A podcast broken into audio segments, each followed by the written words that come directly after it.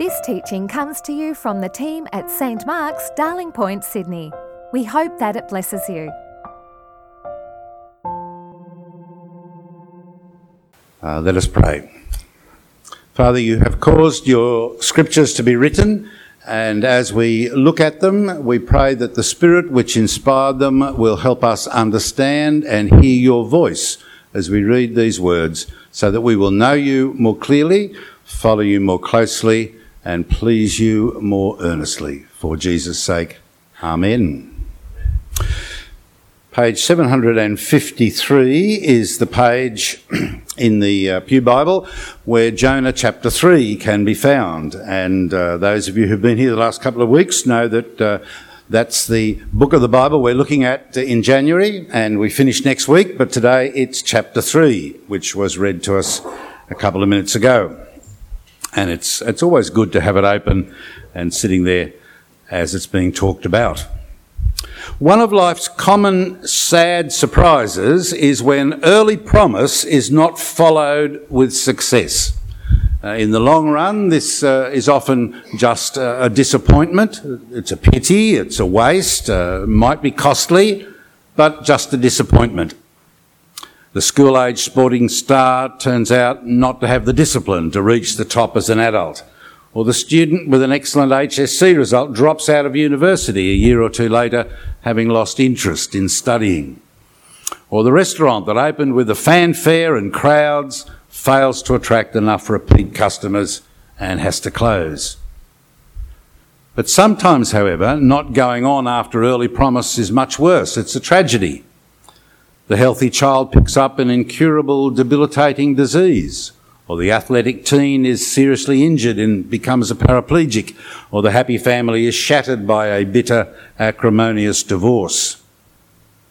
In all this, Jesus said to the believer, I am with you always to the end of the age. So God is in our experience of all our disappointments and tragedies. He's there with us, as He is also in all our successes and delights. I am with you always. And He is particularly with us in our spiritual life, delighting, obviously, in each step that we take closer to Jesus, but also lamenting each failure to grow into the spiritual maturity that He has planned for us, not achieving the potential that is there. It's not a disappointment, then it's a tragedy. Well, how are you faring? Are you growing closer to God, or are you drifting further away, or are you marking time? Would you say?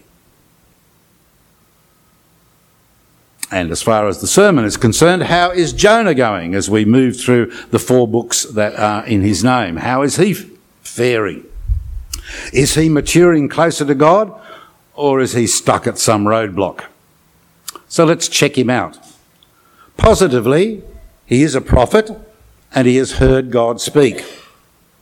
But negatively, he has run away from God because he was unwilling to obey God and to take a warning message to Israel's enemy, the Assyrians of Nineveh.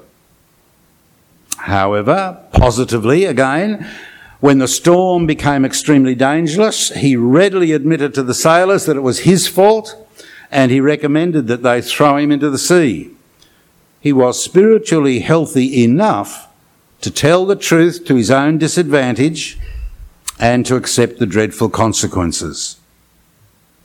And then, even more positively, in desperation, in the fish, he prayed to God. So from running away from God, he now turns back to God in repentance and trust, as well as desperation placing all his hope in God and none in himself. And the result, of course, he was saved from disaster, he was saved from death, and he was saved from being lost from God. He was wrapped up in God's goodness to him, in God's forgiveness, and in God's grace. Or, in the words of a later century, was lost, but now am found. Amazing grace. And not surprisingly, he was changed way, way down deep inside. So Jonah was growing spiritually in huge leaps and bounds because this time, when God spoke to him with exactly the same instruction as he'd had in chapter 1, but now in chapter 3, this time he immediately does as he has been bid. Verse 2 Get up, go to Nineveh, proclaim to it the message that I tell you. So Jonah set out and went to Nineveh. Now, this was a land trip of some 800 kilometres to near the modern city of Mosul. Now, that's the distance from here to the Queensland border. That's some walk. All the reasons that he ran away the first time and headed in the other direction when he got this instruction still applied. The trip would still be long. The trip would still be costly. The, strip, the trip would still probably and possibly be dangerous. The reception that he might get at the end of it could be a frighteningly terrible execution. On the other hand, it might go the other way. They might mock him and ignore him. So, after all that massive effort and cost, he feels that he's the world's most wretched failure. These were the possibilities. None of that had changed. But despite all this, this time he goes. His spiritual maturity is on a bit of a roll from a disappointing failure to a potential spiritual hero, all because of God's magnificent grace. He could not have agreed more with the words of St. Paul that were written centuries later.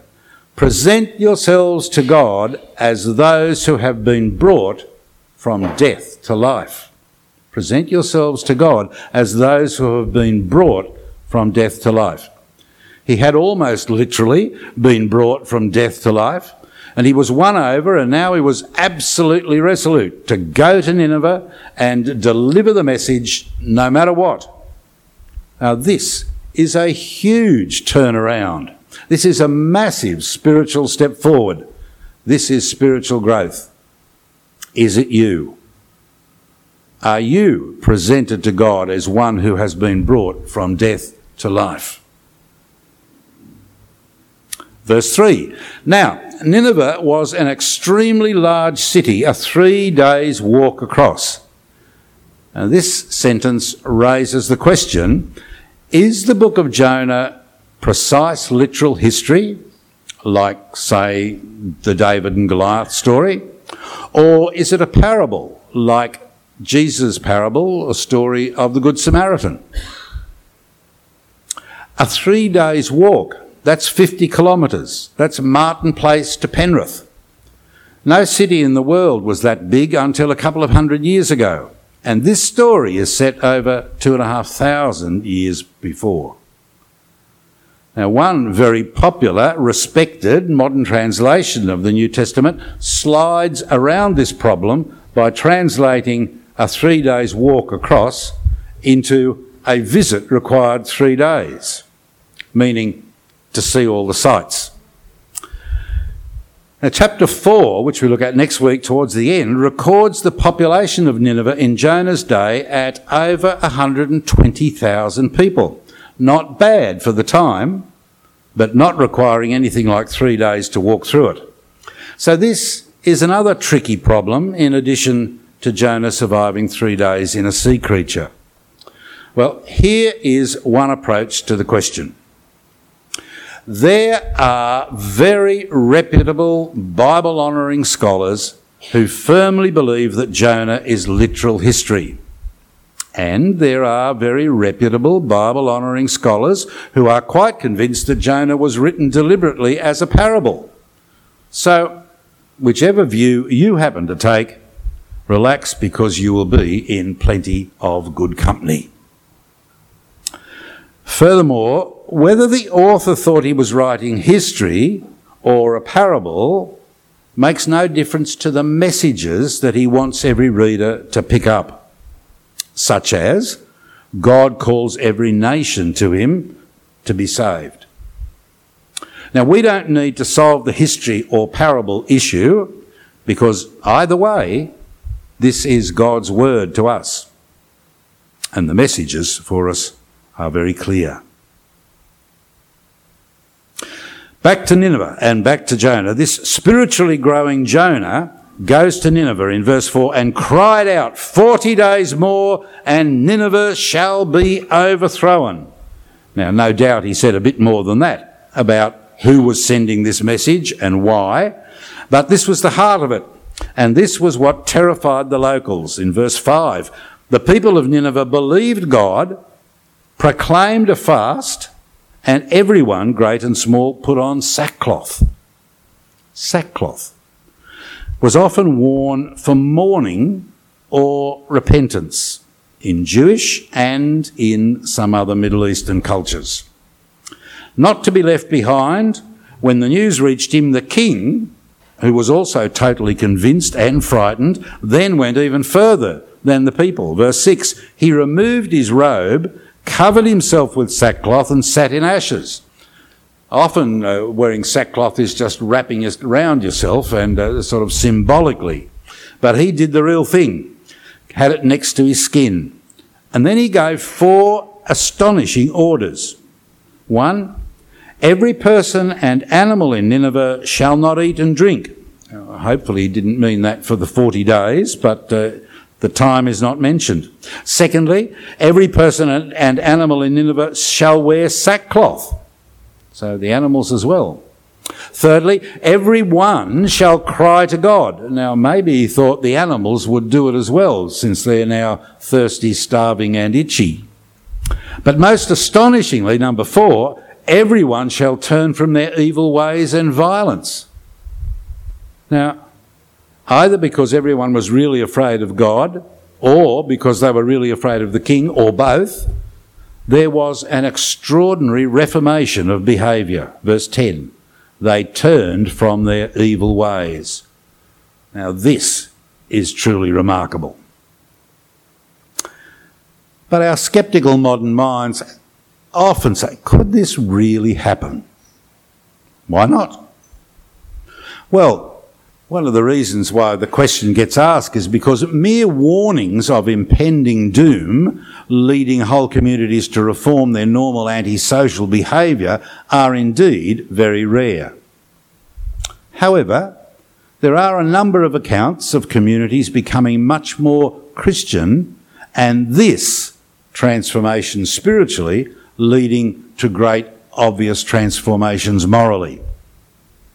Well, here are three simple examples.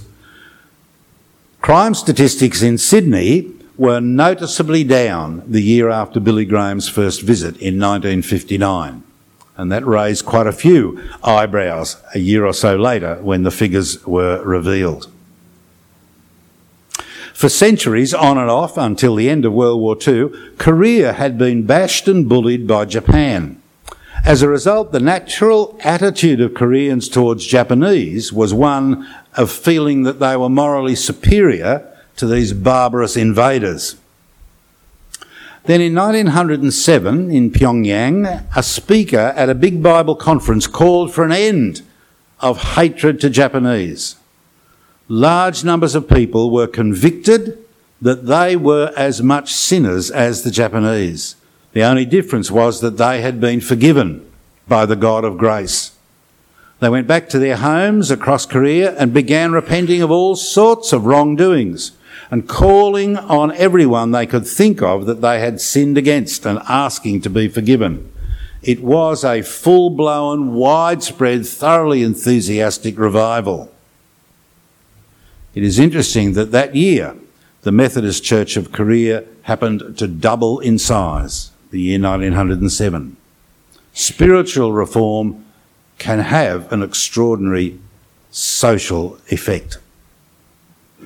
Another example, a little earlier, back in 1848, every country, every country in Europe experienced a severely repressed rebellion as the poor and the peasants rose up against their rulers to somehow gain an escape from their lives of endless grinding poverty while their masters lived so comfortably. Every European country had a revolution, except Britain.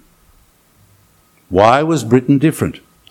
The historians who look at this question quite often come up only with one answer over and over again, even an answer that many of them don't want to have.